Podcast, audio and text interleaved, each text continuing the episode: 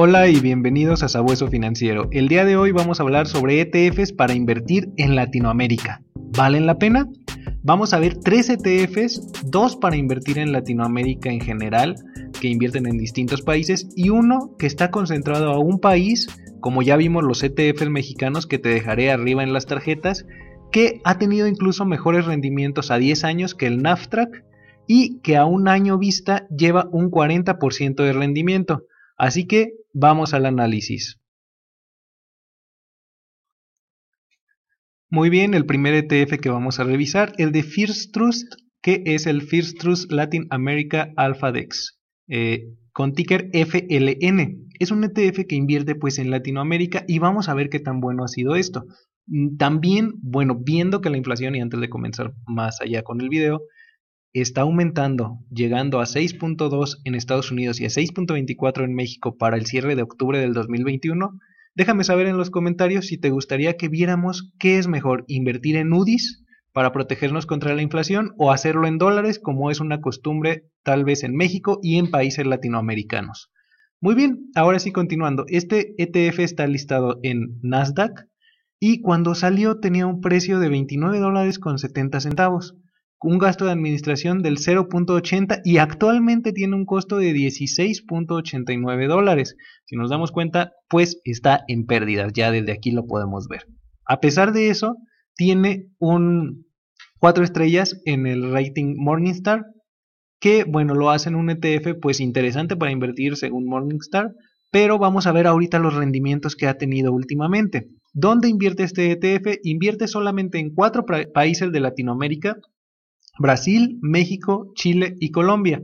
Muy eh, sobrecargado a Brasil y a México, teniendo aquí prácticamente más del 80% del ETF. Entonces es un ETF a pesar de todo esto, pues muy concentrado. Y las principales eh, empresas donde invierte, por ejemplo, la número uno es Industria Peñoles, JBS número 2, Grupo Bimbo, Petróleo Brasileiro de Brasil, eh, Campaña Energética de Minas también de Brasil, Gerdau de Brasil, Team Brasil, Grupo Carso de México y Grupo México también de aquí de México. Esas son las 10 primeras posiciones de un total de 50 empresas en donde invierte este ETF. Y déjame saber en los comentarios, ¿cuál crees que es el país que vamos a analizar de Latinoamérica en el último ETF? Si nos damos cuenta, está invirtiendo principalmente en materiales, en consumo, en utilities y en financieros. Son los principales eh, pesos dentro del índice en base a sectores. Tenemos algunos ETF sectoriales de los cuales te dejaré una lista arriba en las tarjetas, así como ETFs de energía, tanto limpios como energía tradicional o energías fósiles, que han tenido un rendimiento pues muy grande en este último año. Pero bueno, ¿cómo le ha ido a este ETF en particular? A 10 años un rendimiento de menos 0.94%, a 5 años un rendimiento positivo del 0.72%, en lo que va del año un rendimiento de menos 11.06%. Si nos damos cuenta, es un ETF que está en números rojos, no parece tan interesante para invertir. Vamos a ver el siguiente para llegar al tercero, que en lo personal me parece el ETF más interesante para invertir. Muy bien, ya estamos en el siguiente ETF, que es el iShares Latin America 40 ETF.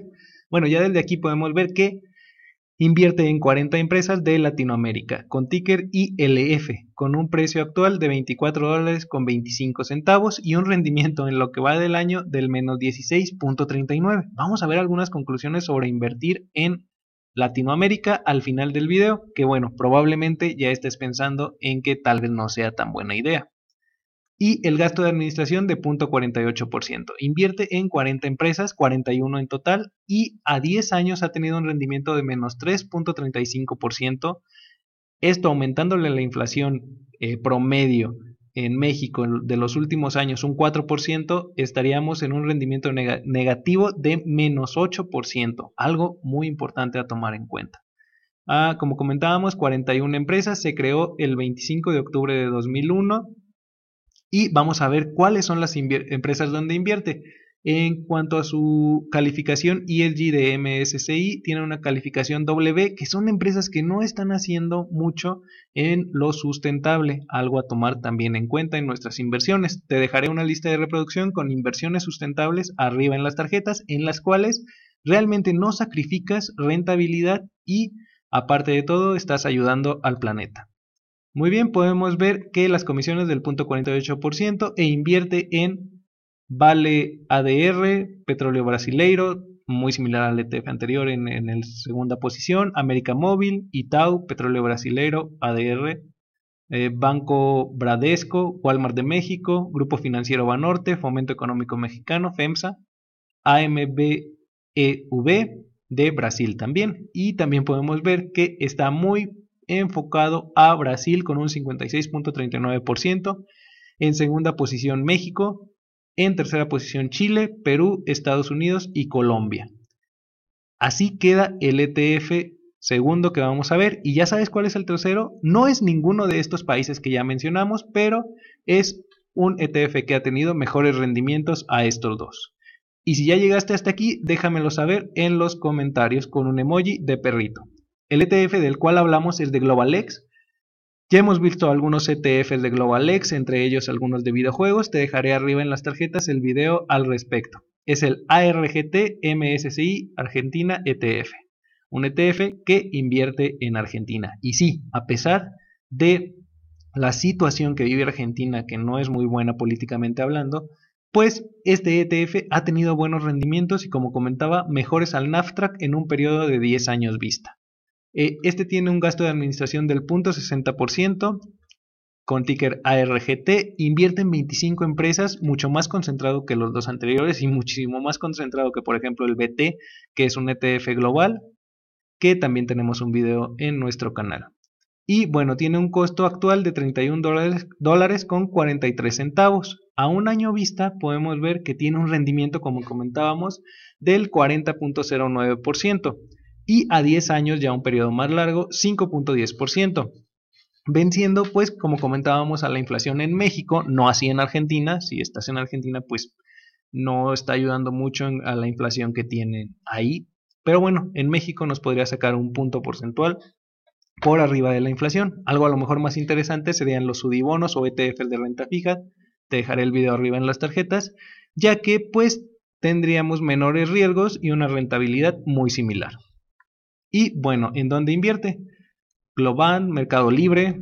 Esta es una inversión que puede parecer un poco más interesante, nada más tomar en cuenta también la situación del país. SSR Mining, Grupo Galici, Yamaná, Sencosud, CIA Cervecería, Adego Agro, Embotelladora Andina, son las principales posiciones de este ETF. La que suena más interesante de todas, pues Mercado Libre. Entonces vamos a ver cómo está distribuido en cuanto a sectores, que tendría en servicios de la comunicación un 21%, es el primer eh, puesto en tecnología de la información con otro 21%, 40% en estos dos sectores, pero bueno, sectores que pueden ser tal vez más interesantes a los de los ETFs anteriores, que por los países donde están invertidos, pues son sectores muy tradicionales. Pero bueno, vamos al resumen del video para ver también las conclusiones y si vale la pena invertir en estos ETFs. Así que vamos para allá. Muy bien, ya estamos de regreso en la presentación para ver las conclusiones del video y el resumen. Y déjame saber en los comentarios qué ETF de sectores, industrias, países específicos te gustaría que revisáramos en el canal. Muy bien, a modo de resumen podemos ver que pues en precio el más costoso es el ARGT y el de menor gasto de administración es el ILF de iShares con 0.48%. El más concentrado ARGT y el mayor diversificado FLN, lo cual no le ayuda mucho, ¿verdad? Como estuvimos viendo.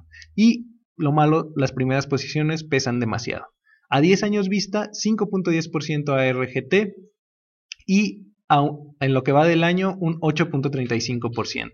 En cuanto al tracking error, ese diferencial entre su índice de referencia y el ETF, el que mejor sigue a su índice también es ARGT. Entonces, podemos ver que en el ranking de ETFs de Latinoamérica yo solamente dejaría, en mi opinión personal, a ARGT. No abriría una posición en algunos de los ETFs primeros que vimos, ya que pues los rendimientos aún a largo plazo pues no ayudan mucho. Sería mejor tal vez hacerlo en industrias en empresas específicas de estos países, así como, si no, en países específicos, pero no en ETF de toda la región. Esa es mi opinión, déjame saber la tuya en los comentarios. Muchas gracias por escucharnos, recuerda que en la descripción encontrarás otros videos que te serán de mucha utilidad y valor y algunos códigos de referido que si los utilizas te agradeceremos mucho de antemano. Gracias y hasta pronto.